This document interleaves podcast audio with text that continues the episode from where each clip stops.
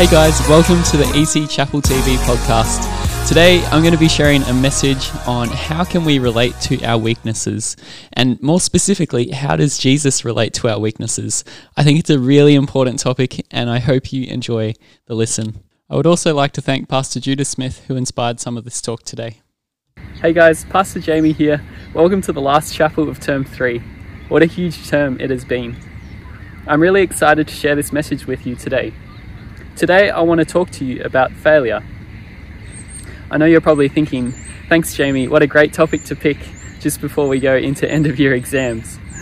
But I think this message is important, and I want to ask specifically how does Jesus respond to our failure?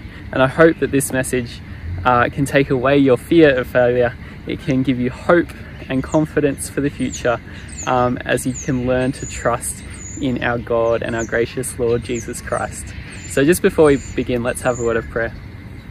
Dear Heavenly Father, thank you so much uh, for this opportunity to share a message with our students. I pray that it may help them, Lord, that it may center them on you in all the things that they do. In your name, amen. Did you ever get that look from your mum or your dad? That look when you've messed up or you've done something wrong that just says everything without them having to say a word? I don't know about you, but I grew up um, spending a lot of my weekends following my dad was a pastor, so we'd go to different churches. And often would be in situations where I'd be spending heaps of time with people that I really didn't know. As a nine or a 10 year old, I remember I'd say something inappropriate or I'd do something that was a bit like impatient and like I'd just be like, come on dad, like let's go home. And I'd get this look and it'd be given across the room and I knew exactly what it meant. And so right now, I just want to ask you, what's your best like face of scorn? What is that look that just says everything um, to your friends? It's funny because like we don't even have to know this, but we, we can give pretty greasy looks if we need. So my question for us today is how does Jesus look at us when we fail? How does he see us when we miss the mark? When we miss the goalpost? In the Bible, sin is often described as missing the mark. It's missing what we're meant to be aiming for. And this can happen in so many areas of our life. Have a look around the world today and you'll see so many people missing the mark. You'll see racism. You'll see injustice. You'll see greed. You'll see people faking paychecks in the government. There's a lot of bad stuff. This stuff is called sin and it breaks and destroys the fabric of our society. And the scary thing is that sometimes it happens in our own lives as well and we miss the mark, we miss the goalpost of what we're meant to be aiming for. And so, my question for you today is how does Jesus look at us when we're missing the mark? Have you ever noticed what happens when a professional sports person loses a match or misses a goal? Do you see what they do with their hands and their face? Often they look away.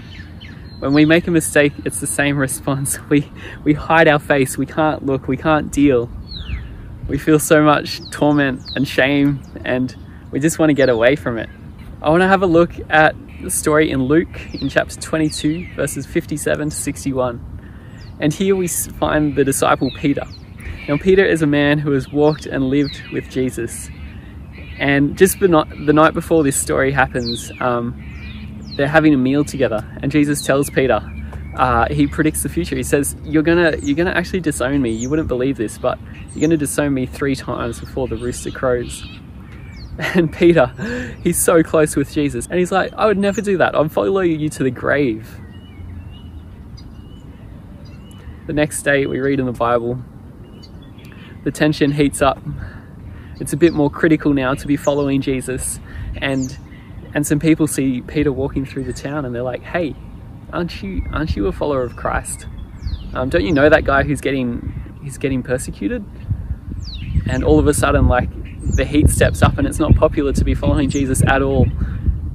And Peter switches. He he takes for granted everything that he knows and trusts and loves about Jesus, and he throws it, throws caution to the wind, and just says, "No, I I don't know that man. Who is he?" And in the final interaction, the third person asks him, do you know this man? And he, he gets so angry that he swears. He's like, nah, don't know him.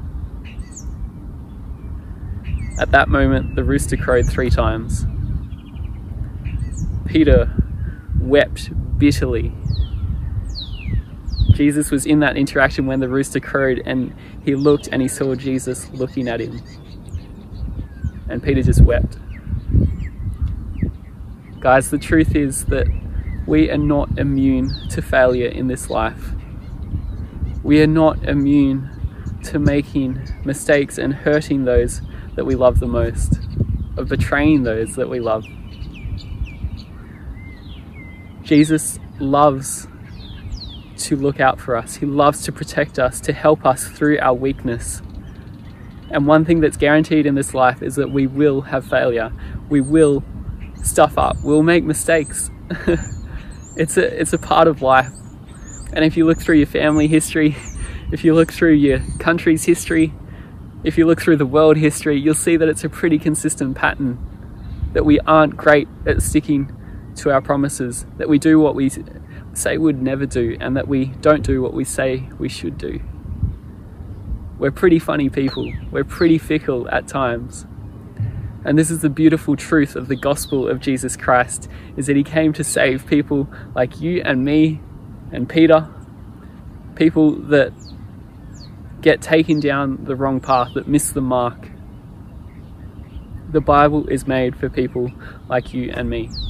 So the question is, how does Jesus look when we're in the midst of our failure? We're in the midst of betrayal.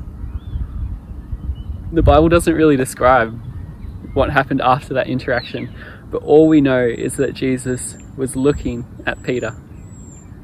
He didn't look away, he didn't avert his glance, he didn't look down, he didn't walk away he looked at Peter.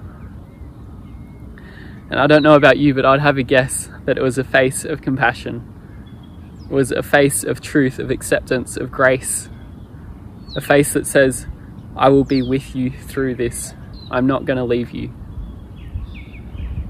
And so we have so many beautiful promises in the Bible of God being a covenant promise making God, a God who sticks to what he says and will not leave or break or shatter that covenant, whatever we do.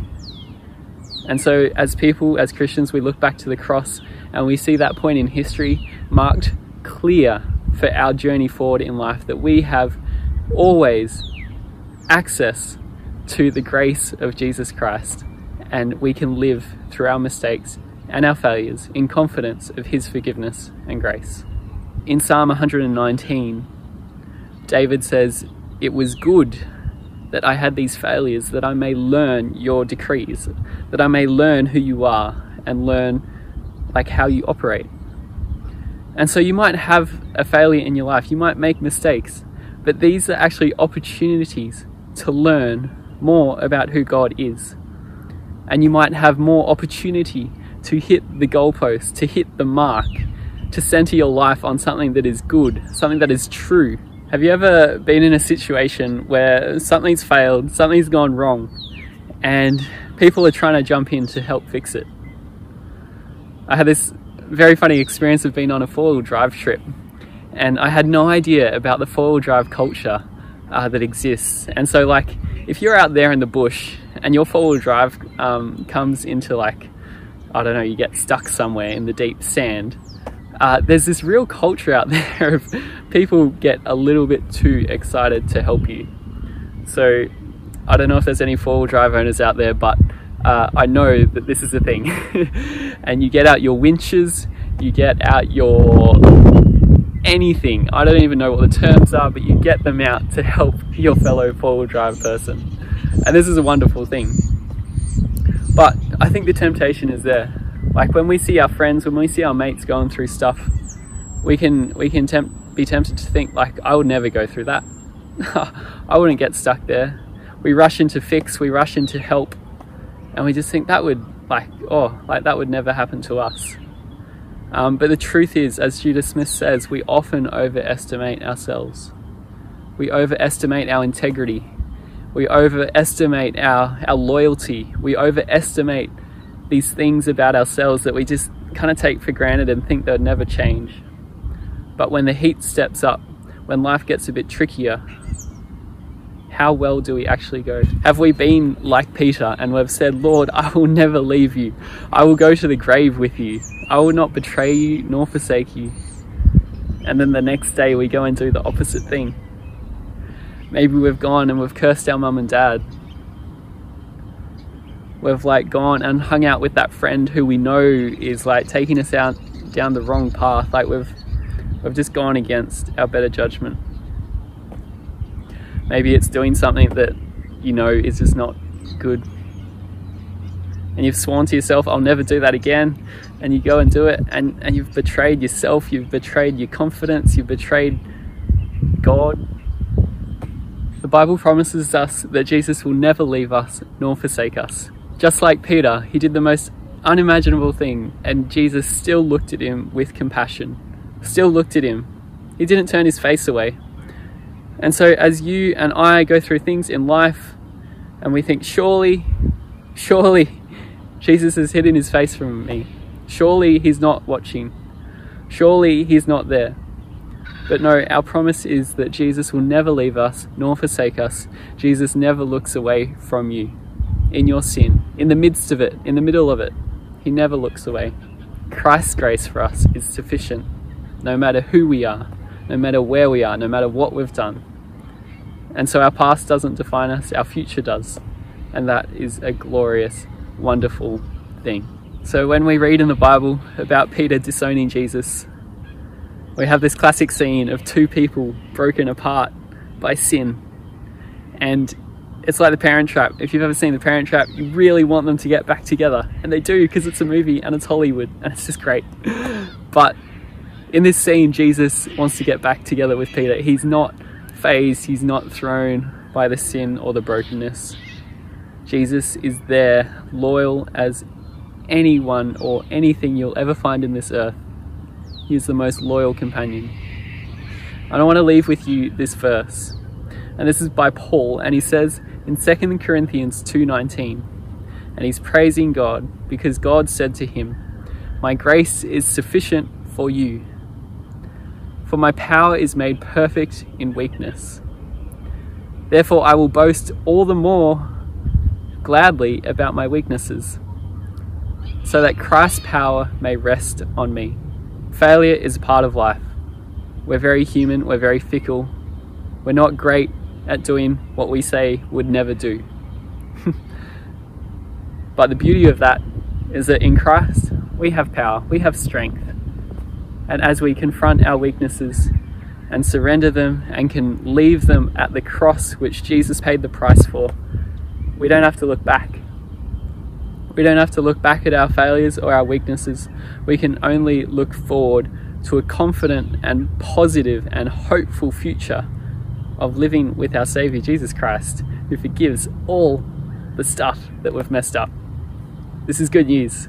So go spread it, share it with your friends, tell people when people are down, when they're out, when they're like just stuck in guilt and shame, remind them that Jesus won't leave you, He won't forsake you. He, he's always there for us. And this is really good.